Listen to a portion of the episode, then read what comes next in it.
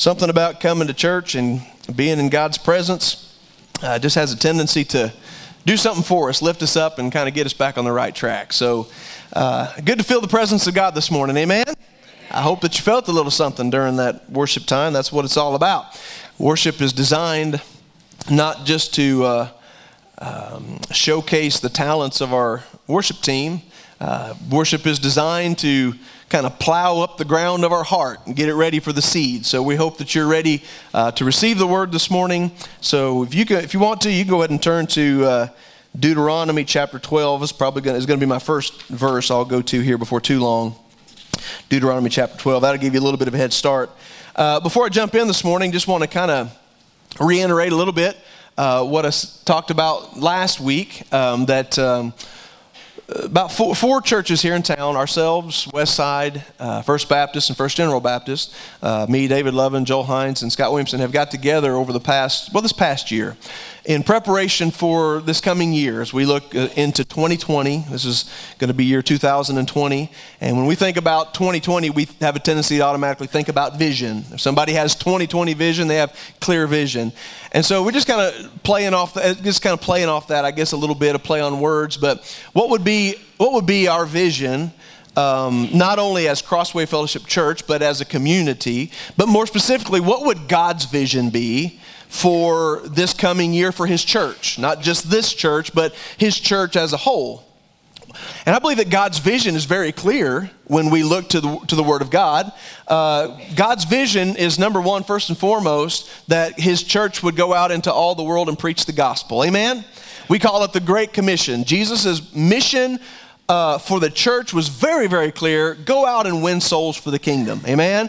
And included in that vision was uh, that God has for his church would be the unity among his church. Amen? That churches aren't in competition trying to just you know, get more people and, and steal from one another, but that we're all together. Uh, uh we're all together God's servants, and we're here to do a, a one thing together, and that's to reach souls for the kingdom of God. Amen. So I just pray God's blessings on West Side. I pray God's blessings on First Baptist, First General Baptist. Uh, oh, Doc Hamby down in, Dora has been getting in on, on some of our meetings. So I just pray God just, I hope their churches overflow, don't you? I hope that they just have an outpouring of the Holy Spirit and people get saved left and right. Uh, and so, and, and not only those churches, but all the churches in town. I want to see God's kingdom grow, don't you? That's what it was always designed to do. Jesus gave parables about the seed and so on and so forth. The kingdom of God was designed to grow, and so therefore, uh, that's what this is all about. So we've got together and put together, uh, rather than focusing on things that we disagree about, little doctrinal points and teachings and church traditions that have popped up over the past 2,000 years that everybody wants to argue about. Uh, we're, we're just we're putting them in the trash bin where they belong and trying to focus on the main doctrinal points. What does it really mean? What do you got to believe to be a Christian? Those things that we as Christians agree on. And what if all of us, at least the, the four, these four churches in town, were all preaching the same thing at the same time and we were pumping this doctrine into our people? Amen? Reminders. Here's what really is important. We talked about last week, I referred to it as being an inoculation, right? Inoculating our people with truth because that's the only thing that saves us from deception. Amen? What we believe matters. And it's important that we understand what we believe, but it's even more important that we understand why we believe what we believe. If we don't know why, I'm going to repeat this, and I may say this the next couple weeks during this series. If we don't know why we believe what we believe, then what we believe isn't worth believing. Amen. You can believe anything about anything, that don't make it true. We have to know why we believe what we believe. That's so very important. And so last week, this is kind of a little bit of a part two, I guess you might say, kind of, sort of. Last week, we talked about the Bible. Uh, Matt did a good job helping me, and we looked at it from the standpoint of okay, how do I know that my Bible is reliable? How do I know my Bible is true? And we looked at all kinds of different proofs, things you can put your fingers on historical proofs, scientific proofs, archaeological proofs, uh, prophetic proofs. We talked about those, those prophecies in Scripture that have been fulfilled, that have come to pass. Um, one of them I think I failed to mention last week, by the way. Uh, was the prophecy that Jesus gave concerning the temple. You know, Jesus, the, the, you, the if you imagine the, this beautiful Jewish temple in Jerusalem, and it sat on, it had its own spot, that's where it was supposed to be, gorgeous temple. And Jesus made the declaration that one day not one stone would be standing on the other one. In other words, that temple that everybody cherished, that they thought literally nobody's ever going to be able to take this te- temple down, Jesus said one day it's going to be completely leveled. And he, and about, what was it, probably both less than 40 years later, in 70 AD, that's exactly what happened. That temple was destroyed, and, and you go there today, there's not one stone. So those, those scriptural, we find time and time again, year after year, generation after generation, we find that God's word is faithful, true, and reliable to all those who believe in it. If the word of God has ever been reliable and faithful in your personal life, could you give me a big shout of amen this morning?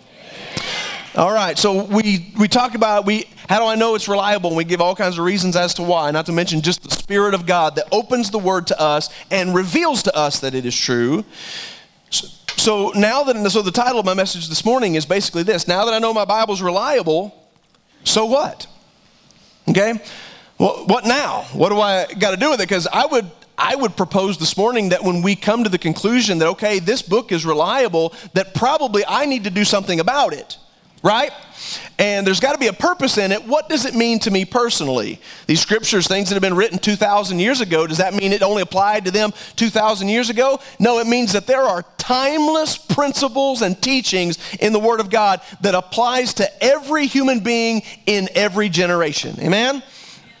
So, what does it mean to me? How do I apply it? Because if I don't apply it personally, then it doesn't matter that it's true. Does that make sense? Doesn't matter that the Bible is true and reliable if I don't apply it to my own life. I can't apply it to my own life if I don't know what it says. Is that true? Amen? So it's kind of like I put it, let me put it to you like this. Now that I know it's illegal to poach a deer, do I obey the law and just hunt during the season when everybody else does? Or do I grab my spotlight and head for the dirt roads? Or I have a decision to make. Now that I know, because I mean, you can, claim, you can claim ignorance to a certain point. Game warden come out there and you got a deer in your, in your back and I, did, I didn't know. Well, that only goes so far because uh, what he's going to say ultimately is, well, you can't really plead ignorance because the law has been written. There's a source. You can get, you know, when you buy your tag, you open the, the book, right, and it tells you in there, it gives you the hunting law. So you really can't say, I didn't know. It was there, it was available. But even if you'd never read that law, you can say, oh, I didn't know. But once you read the law, then you're without excuse, right? But even even though you say, well, I didn't know, I didn't that applies to everybody but me. And I'm not knocking anybody that's been poaching a road. I've done it too. A long time ago. A long time ago. We got some highway patrol in here. I probably shouldn't have said that. Was, Jeff, you didn't bring your handcuffs with you today, did you? They're in the truck. Okay. Uh, I forget I'm on, on video. You know, that's the main thing in a, in a cop sting op- operation is get somebody on tape confessing to a crime. And I just uh, confess to the world. But I've done it. I have. I've done it. I, but um, but I don't now because I, I, realize that the law applies to me, same as it applies to everybody else. And I can convince myself the law doesn't apply to me and that there's reasons, I have justifiable reasons for breaking the law. But the cop or the warden that pulls me over is not going to see it my way, right?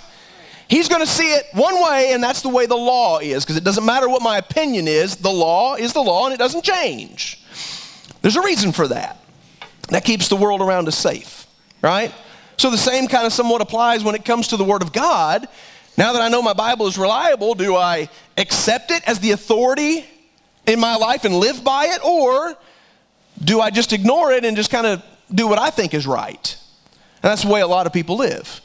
They just do what they think is right. And there's a, there's a huge problem with that. We talked last week about the authority. That's what this is about the, the authority of God's word. With no authority, you, you're left with chaos. There's got to be an authority that everybody, I mean everybody, uses as that core source of authority. Without that, everybody just does what they feel is right. And anybody can, and that can be anything. Hitler thought what he was doing was right. You understand?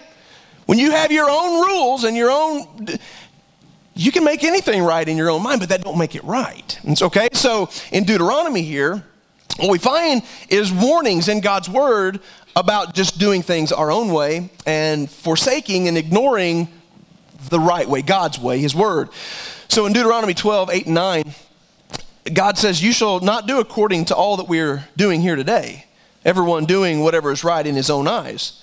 For you have not as yet come to the rest and to the inheritance that the Lord your God is giving you. So, what we find in this scripture is a connection between rest and being obedient to God's word.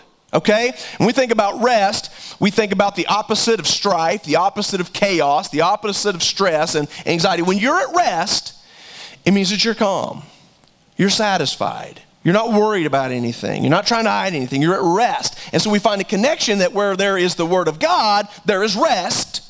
And when there is not the Word of God and we're left to do whatever we, we feel is right, we are left with unrest. Okay? And we'll talk about that just a little bit more in a minute. But in Judges chapter 17, verse 6, it says this In those days there was no king in Israel, everyone did what was right in his own eyes. Now, you don't have to read too far into the book of Judges to find out that that didn't work out too well for them. You read through the book of Judges and you see what happens to a society when everybody just does what's right in their own eyes. There's not a solid law. Now, they had the law of God, they had the law of Moses, but they were ignoring that. But there wasn't a rule, a law, one authority that everybody answered to. Everybody just kind of did what was right in their own eyes, and it was chaotic. And it just, it, it just, it took the nation into the toilet, right? Proverbs 21 and 2 warns this Every way of a man is right in his own eyes, but the Lord weighs the heart. All the ways of a man are right in his own eyes. And all the women said, Amen. Right? We, we always think what we think is right, and we can be completely convinced of that. Have all kinds of reasons to justify it, but God's word is ultimately all that matters. I convince myself I'm right, and I might even convince you I'm right, but God looks at it and says, No, you're still wrong, right? I like the word of God says, let, let, let God be true and all men a liar. It means if I disagree with God, I'm wrong. There's your deep theological thought for the day. If I disagree with God's word, I'm wrong. Does it apply to everybody but me? No, it applies to the entirety of the world. I can convince myself that God's word doesn't apply to me and I don't need it, but that doesn't change the fact that I desperately need it. The game warden doesn't look at me as a good old boy anymore. He looks at me as a lawbreaker. And good old boys need Jesus too, amen?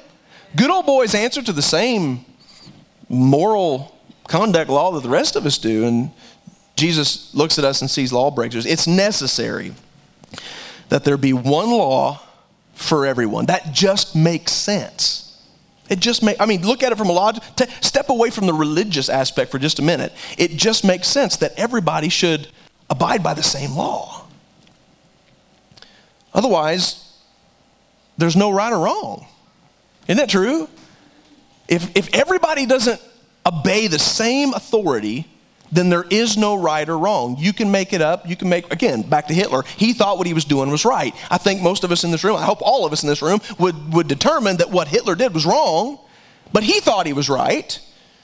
So you do away with that one authority. There's no right, there's no wrong. We, we, we live in a, you know, a country, when you go take a, when you take the stand at court and they hold up a Bible, I guess they still do that Depends on where you live, probably. Hold up a Bible and you put your hand on it, and they say, Do you promise to tell the truth, the whole truth, and nothing but the truth, so help you God? You're swearing on the Bible. When you swear by something like that, you, you have, you're swearing by something that you acknowledge is greater than you. But the Bible says that God, when He swears to us, He can't, there is no greater than Him. He has to swear by Himself because there is no greater than God. And so when we lay our hand on the Bible, we are swearing, we are acknowledging the Bible is the authority and the God who wrote it is our authority. We're swearing by something that's greater than we are. So if we if we don't swear on the Bible, then what do we swear on? What is there if we don't have one authority that, that over that umbrellas the entire human race? What is it that we swear on? Our own word? That's not very reliable. We change our minds too much. Our word can be corrupted. Our word, our word can be altered. What, what do we swear on? Government? Government is, is, is a authority over us, but they're not the highest authority. How reliable is government? Watch the news for about 30 seconds. Government's not reliable. we swear by government that they're our authority. Not, not ultimate authority because their word can be corrupted, it can be altered. We, we lay our hand on a Bible because we're saying the word of God, this is God's word, He is our authority. how hypocritical is our nation, right? In which we swear on the Bible, we acknowledge its authority, but we deny its teachings. Those same courtrooms, they put a Bible out there. Do you swear to tell the whole truth, nothing but truth, so help you God? And we acknowledge the authority of it.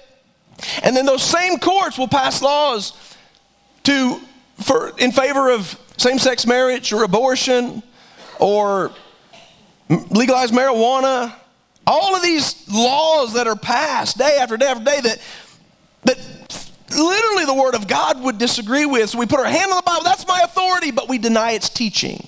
And we can rail on the Supreme Court, the court systems, and some that, like, uh, you know, uh, Jeff said, I said, do they still use it? Nah, they're not, they don't even want to use the Bible anymore, right?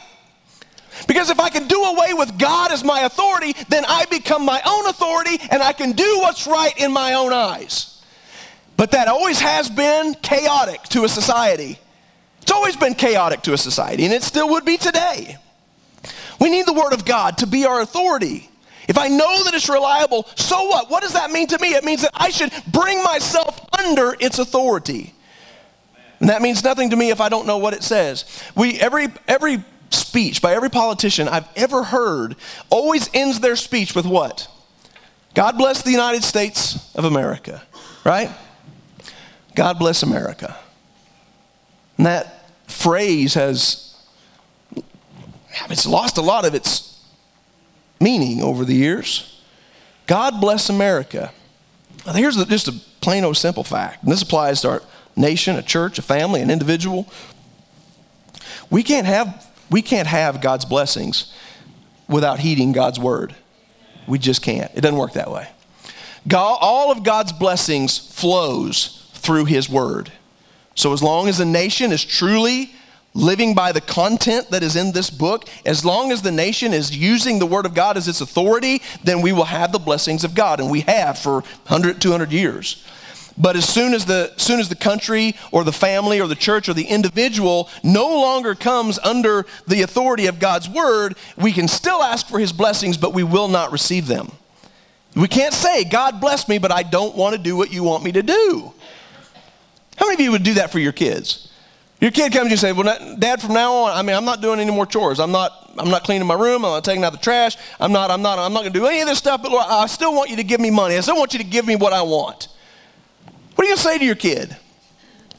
Yeah, good luck to you in life. You know, I mean, we'll see, see how that works out for you. We don't do that, and God doesn't either. The only way to have God's blessings is to heed God's word. Now, 2 Timothy chapter 3, verses 12 through 17 says this Indeed, all who desire to live godly in Christ Jesus will be persecuted, while evil men and impostors will go on from bad to worse deceiving and being deceived. We see a little bit of that in our world today. People going from bad to worse. I wonder what the connection to that is in people's interest in God's word. When we eliminate God's word, people go from bad to worse. Amen? If you or I, if I shy away from God's word, I go from bad to worse. I need the word of God to be my compass. If I don't have it, I'm a human being just like you, and I, I, will go astray. I'll think wrong. I've got to have the Word of God as my compass, otherwise, I go from bad to worse. That's why our society is going from bad to worse because we've gotten off the compass. We've, we've rejected God's Word. And it leaves us open for deception. But as for you, continue in what you have learned and have firmly believed. This is Paul writing to, to Timothy, a young, young Christian, a young preacher. Hold to what you believed, knowing from whom you learned it, and how from the child and from childhood you have been acquainted with the sacred writings, which are able to make you wise for salvation through faith in Christ Jesus. What do you think he's talking about when he's referring to those sacred writings? The Bible. He's not necessarily talking about the same exact one you because he's right. He's literally writing it as he goes, but he's referring to the Old Testament scriptures, the scriptures that they had at that point. Ultimately, what we pull from this is from the Word of God, the scriptures, the Bible. You know it. Timothy. It's, you, you've read it, you've been taught it, it's in you. Whatever you do, don't stray from it. You know the sacred writings, and they're able to make you wise for salvation. It is the only way to be saved. This is literally the most important thing in the universe. You think about it. Your Bible is literally the most important thing that you own, that you have in your possession. It is, it is what brings us to salvation and only this. Your million dollar bank account is not as valuable as your Bible.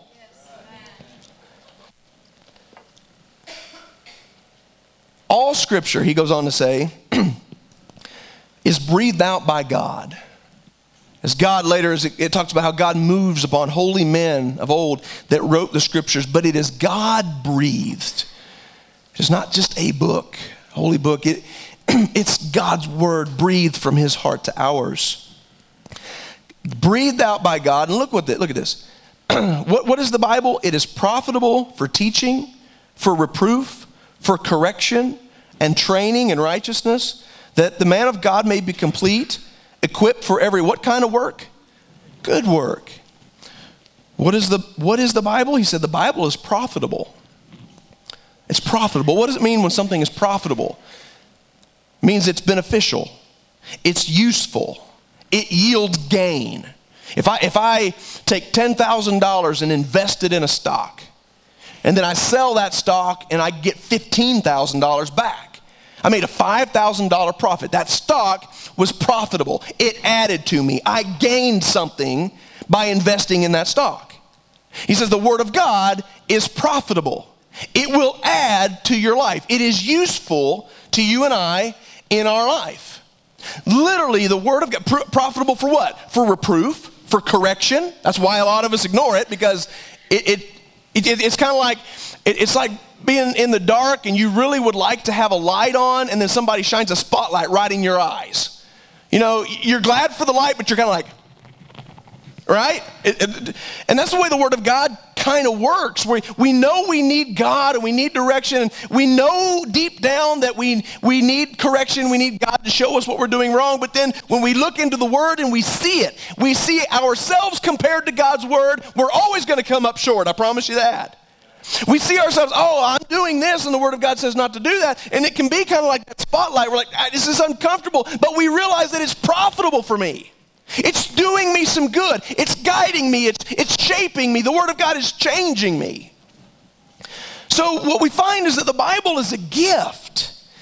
All right, this, this is not just one big, huge demand by an angry God in the cosmos. That, that the Bible is a gift that God gave to mankind to, to be useful, to be profitable, that we might gain and it might add to our life. God's Word gives us many things, many benefits, but let me just tell you about a couple. Number one, the Word of God is a way of knowing Him. It's a way that we come to know God. We discover God's heart in the Bible. We find out that God is not this angry God that throws lightning. All these, Matt talking about the polytheistic, all of these people groups that, that worship many, many, many gods, and they, they're always terrified trying to appease the gods so they don't get struck down with some disease or something. That's the nature of man when we think of God. It's like, oh, I've got to make you. But what we find through the Bible is that that's not the nature of God at all. We find out through the Bible that God's heart is a heart of love. That he loves us and he's patient with us through our sufferings and through our failures. We find out who God is through the word. God, that's God's gift to us. I want you to know me, God says. Tells us where we came from where we're at now, where we're going. It's what the Bible does for us. See, without it, then I might be tempted to believe that I came out of that little pool of scum that some lightning bolt hit billions and billions of years ago that Matt was talking about. Without the word, I don't know where I came from. I'm left to figure it out on my own, or some doofus that tells me I came from a monkey a fish and then a monkey and so on and so forth. I don't know where I came from without the Word of God. I don't know where I'm at now. I don't know what my purpose in living every day is without it. And I, I definitely don't know where I'm going. These people that say, well, you came from the pool of scum, you'll just go right back to that. As soon as life's over, it's over. You, just, you, you live, you die, it's over. There's nothing. I mean, well, good Lord, there's, there's no point. What, what, I mean, how horrible is that? To have no future? I don't believe that. I believe I'm here by a design purpose. I believe that a God who loved me, that is way smarter and beyond anything I can fully understand, I believe that He created me. I believe that I came from Him. And I believe that today and every day of my life, in Him I live and move and have my being. Every day He is guiding me as to where I am right now. And I believe that He's taking me somewhere.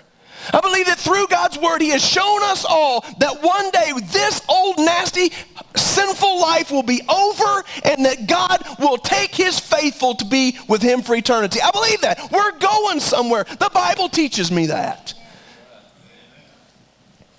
Hallelujah. What if the entire, what if the entire world lived by the Bible? Can you think about it, how different the world would be around us? It's, it's, what a gift. That rest we were talking about a minute ago. The entire earth would be, if every human being, now think about this, this I know this takes our imagination, but think about it.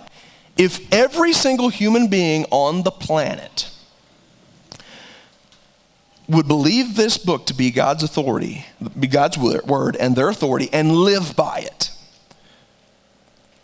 do unto others as you would have them do unto you. Right?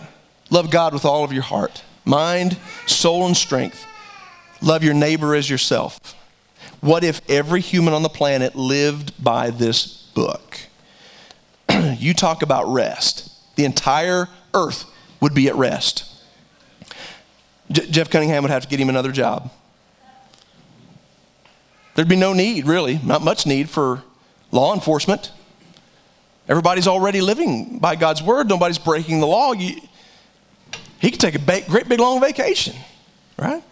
Get uh, kittens down out of a tree or something like that. I don't know. No need for jails, prisons, courthouses. Hospitals would you know, they'd still they'd get pretty bored because I, I, imagine that the biggest part of what they get come in is something that somebody's done to somebody else. Somebody shot somebody, and imagine how different the world. Everything that is negative about this world, everything that makes this world yucky, would be gone if the whole world lived by this book. Isn't that something? It's that important, yet we cast it aside, right?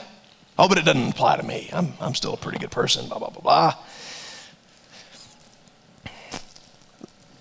One of the gifts that God has given us in this word, by giving us this word, is wisdom for everyday living. Every aspect of your life, we attain wisdom through the word of God, especially Proverbs. You read, do you know there are 31 chapters in the book of Proverbs? How many days of the month are there typically? 31, 30, 31. There's literally a chapter of Proverbs for every day of the month. I would encourage you to read, Read that. That's what I've been doing. I read on the first day of the month, I read Proverbs 1. On the second day of the month, I read Proverbs 2. Proverbs, the, the, these chapters are short. You know, I mean, I, it takes me forever to read through something because I read and reread and then I overthink and then I stop thinking and you know, so so it gets, takes me a little while to get through some. But I can read, I can read one of those chapters in ten minutes. Somebody that can just read, read, open and read. You can read a book. You can read a chapter of Proverbs in about three or four minutes. And the wisdom that you find in all the Word of God, but specifically Proverbs is what is called the book of wisdom. We find, we find advice and counsel in God's Word for the most, the most major decision making, the most decisions, the most important decisions that we have to make in life.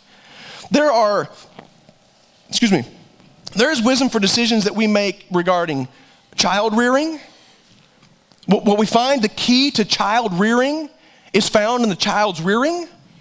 That's what we find. Decisions on marriage, money management, career paths, settling disputes. We're not supposed to run out to the courts and sue everybody every time somebody spits in your lawn, right? There, there's, there's decision. God said, Here, I'm going to give you this word because I know there's going to be times where you have disputes, but let me show you how to settle it in a peaceful way, right? There's, there's things in there about our physical health. I mean, go on and on and on. The Word of God is a gift from God. The only reason, honestly, now this is, this is just a true fact. I think anybody can surely agree with this, even if you find yourself in that category. The only reason to ignore God's word um, is hardness of heart. I mean, you just have to not want it to ignore it. Um, I think we could all be a little more hungry for it. I mean, obviously, you're all hungry for the Word of God, or you wouldn't be here today. And I commend you for that. And I know for me, I, I study it quite frequently and I prepare sermons, get ready, but I know even me, I could be more hungry for it. I've been praying, God, just stir up, let me crave your word like I crave fried chicken. You know, I mean, like I crave lemon meringue pie, roast and potatoes. We have some of that in the refrigerator at home, don't we? That's what we're having for lunch roast and potatoes and carrots. I'm craving that. And the more I talk about it, I'm craving it even more. I'm hungry. I didn't realize how hungry I was, so I started talking about what we're having for lunch. I crave that. Sounds good. And as soon as I get the last one of y'all kicked out of here, I'm going to go home and eat that. Right? What if I craved God's word that way? What if I thought about it and I couldn't bring myself to ignore it? We only ignore it because our, heart becomes hard. We need it. The, the absence, Psalm 118 or 119.05, excuse me, Psalm 119, 105 says this Your word is a lamp to my feet and a light to my path. Your word, God, this Bible, is a lamp to my feet and a light to my path. Not a whole, you can understand that analogy, right? If you're walking out through the dark, you turn a flashlight on for that very purpose. Without a flashlight, you stumble over things that you didn't know were there. You turn on a light, it shows you things to avoid. Don't, there's a log there. Step over that. It, it exposes. It shows. That's what the way of God. That's the way the Word of God works. Every day, you're, you're heading out to walk into the dark. Satan uh, to attack and to confuse and to deceive in every aspect and all kinds of stumbling blocks. But as we walk and somebody somebody comes and says something to me and maybe they're maybe they're harsh towards me or maybe they're they're they're saying mean nasty things to me and my my temptation would be to just backhand them or something. But but the word of God shines a light and says no that's just a tactic of the enemy. Turn the other cheek. Pray for your enemies. Love those who despitefully use you and persecute you. The word of God is a lamp to our feet so that we don't stumble. That's a gift. The absence of light is what? Darkness. Take away the light, you're left with nothing but darkness. If it was nighttime and there were no, no sunlight coming into this place, we turn all the lights off, it would be pitch black. No light, you have darkness. So let's think about what happens when we take, our, take this light out of the equation. Okay, so I've heard, I've heard older folks talk a lot about when they were young, when they were in school and that the teacher would keep a Bible on her desk and that they would literally read. You know, this is days, days in the you know, one room school house many, many, many years ago, and, the, and that part of their reading lesson would come from the Bible. The light was in school, the word was in school. And so they, they opened and they read from, from that. And, and during that period of time, the, the worst things that the teachers really had to, that they really faced was, you know, kids chewing gum in class and, you know, cut, maybe cutting school, cutting class every now and again. I mean, we look back, it really wasn't a ton going on, but in, in a day to day where it's illegal to read scripture in school, now the worst things that we have to worry about is drug abuse, mass shootings. Is that a coincidence? I don't know how I don't know how it could be a coincidence at all. Thank God for thank God for the teachers, the Christian teachers who are taking the word of God and taking the light into the darkness. Praise God. We need that so desperately. But I'm talking overall as a society.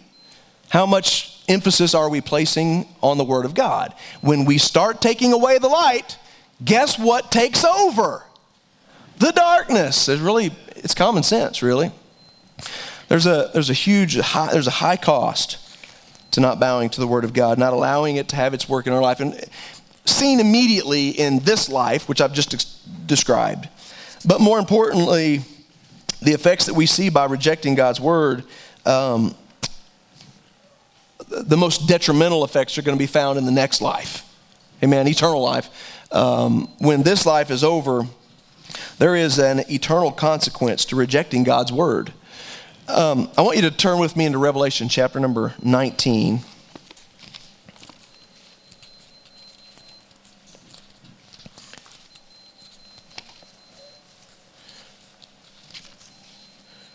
Revelation chapter 19, verse 11. Now, this is a picture. Boy, get this in your brain. Picture this as I read this. This is, this is the, the coming of Jesus. I mean, this is reckoning day.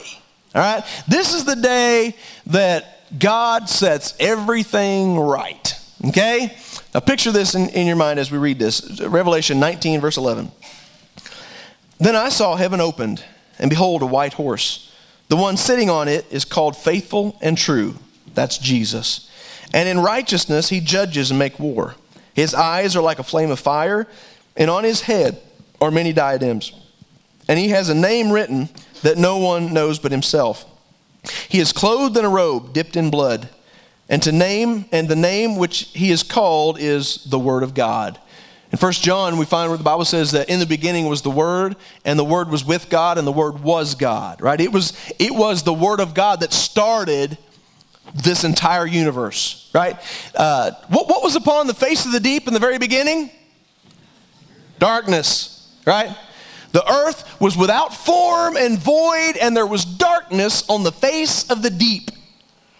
But God said, His word, God's word, God said, Let there be light, and there was light. And guess what happened to the darkness? It fled. And from that moment forward, God's word has still continued to drive away the darkness. Amen? God's word has driven away darkness in lands, in countries, in nations, in governments, and it has driven away darkness in the lives of individuals since day one. And in the end, it will be God's word that brings it all up and wraps it. Amen? Jesus on this white horse, he being the word of God, coming back, and look what happens here. The armies of heaven, arrayed in fine linen, white and pure, were following him on white horses. From his mouth comes a sharp sword. Hebrews says that the word of God is quick and powerful and sharper than any two edged sword. The word of God, it cuts, it destroys that which is dark, that which is evil. Jesus coming, being the word of God, the sword coming out of his mouth, which is his word, and that sword that comes out to strike down the nations, and he will rule them with a rod of iron. He will tread the winepress of the fury of the wrath of the Almighty God. On his robe and on his thigh, he has a name written King of Kings and Lord of Lords. And you go down, down through there, and you see this, this great battle that is about to take place. We, we, we know, refer to it a lot as, as the Battle of Armageddon. If you go on down into verse number 20, the beast was captured, and with it the false prophet, who in, in its presence had done signs and wonders. He deceived those who had received the mark of the beast and those who worshiped its image. I missed a, I missed a verse. Uh, yeah, verse 19. I saw the beasts and the kings of the earth with their armies gathered to make war against him who was sitting on the horse. Gathered to make war with the word of God, right? To make war with Jesus. And what we find when we get down to the end, that they're all thrown alive in the lake of fire that burns with sulfur, that the rest were slain by the sword that came from the mouth of him who was sitting on the horse. All those that opposed God, all those that rejected God, it was the Word of God that destroyed them. The Word of God will either give us life or it will tear us apart.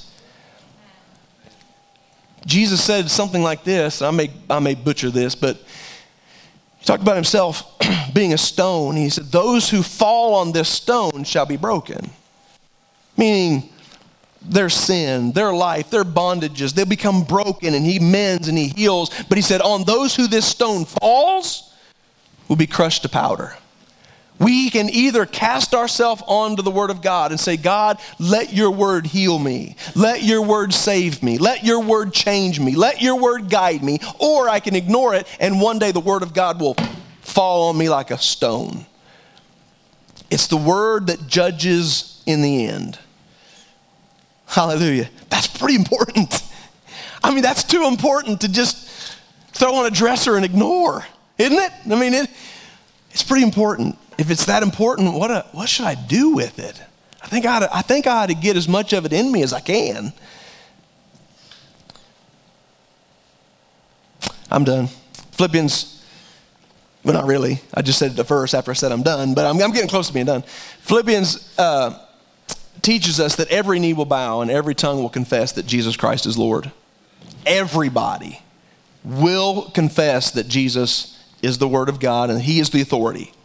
Now, when they confess that, is the part that matters. So we will either confess it now by our own free will and say, God, I confess that you are Lord. I repent of my sins and I ask you to save me. That's how God wants us to confess Him now in this life. But for those who don't confess Jesus as Lord in this life, from the pits of hell will confess Him for all eternity. Those that stand, the Bible teaches you going down through the read a little bit further, talks about the great white throne judgment in which everybody stands before God. And to those that God looks to and says, I never knew you. You, you didn't believe in my son. You rejected my word. I didn't know you. So depart from me, worker of iniquity. I never knew you. And cast him out into outer darkness where is weeping and wailing and gnashing of teeth. And the worm dieth not and the fire is not quenched. I mean, the, the word of God is very, very descriptive. The Bible is very, very descriptive when it comes to hell and eternal judgment. And that moment when God says, Depart from me, all of those that hear those words, depart from me, at that moment they will confess that Jesus Christ is Lord. I believe in him now. He is Lord. Lord, Jesus, you are Lord. And at that moment, it's too late. Every knee will bow, every tongue will confess that Jesus Christ is Lord. We either do it then or we do it now. My suggestion is do it now. Because if you bow to the Word of God and you accept it as your authority and you repent of your sins, then now you got all these blessings in this life that the Word of God gives us, but then you stand before God and you hear Him say, Well done, good and faithful servant. Not well done because you lived perfectly and now you're worthy to come to heaven. Not at all. Nobody'd go to heaven if that was the case. But well done in that you heard my word and you believed. You heard my word and you submitted to its authority. Well done. Come on in. I've prepared a place for you. The writer of Hebrews, we've been studying on Wednesday nights, the writer of Hebrews is so good about making sure, he's, he's trying to encourage these Christians who are very discouraged and thinking about bailing, really. Uh, they're facing persecution, life's not going good, and they're just, they're in this iffy. And so he's compelling them, stick it out, stay in there, stay encouraged. And, and he, he wants them to follow Jesus because Jesus is awesome. That's his tactic. Here, here's why you should follow Jesus. He's the high priest. He's greater than Moses. He's greater than the angels. He's greater than the law. Jesus is awesome, so you should serve him.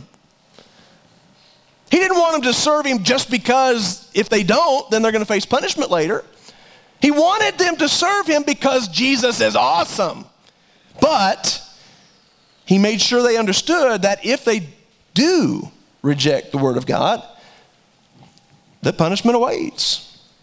It's not the reason we should come, but it's something we need to understand. Amen? I hope today that if you don't know Jesus as your Savior, you'll confess Him today. That your knee will bow to Him today. That you will respond to the Word of God today. Not just to my sermon, but you'll respond to the Word of God that is dealing with your heart right now and will confess to Him because Jesus is awesome. How many of you out there that's been saved any enormous amount of time and you just found Jesus to be awesome? Can you say amen? amen. He's wonderful. Oh, how marvelous. Oh, how wonderful. And my song will ever be. Oh, how marvelous. Oh, how wonderful is my Savior's love for me. He's awesome. His word is awesome. Accept him today. Last verse, I promise, Peter 1. As you're thinking about in, in your heart, listen to this verse. 1 Peter 1 22.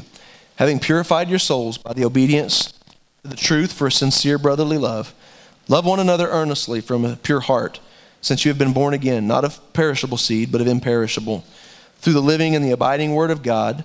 For all flesh is like grass, and, is, and its glory like the flower of grass. The grass withers, the flower falls, but look at here. The word of the Lord remains forever. And this word is the good news that was preached to you. So I contend this morning that same thing with you that the Word of God, this building, It's brand new, one day will be a heap of ash. Beautiful flowers you plant in the spring, make a big, just in, in a short period of time, they just shrivel up. Everything in this world, your money, your bank account may be big now, it may be little next year. Everything in this world is temporary, temporary, but he said God's word never fades away. It's forever. It makes sense to grab a hold of something that stays forever. This is the good news I have preached to you this morning. How will you respond to the good news? I hope you respond by receiving it this morning. Bow your heads with me today.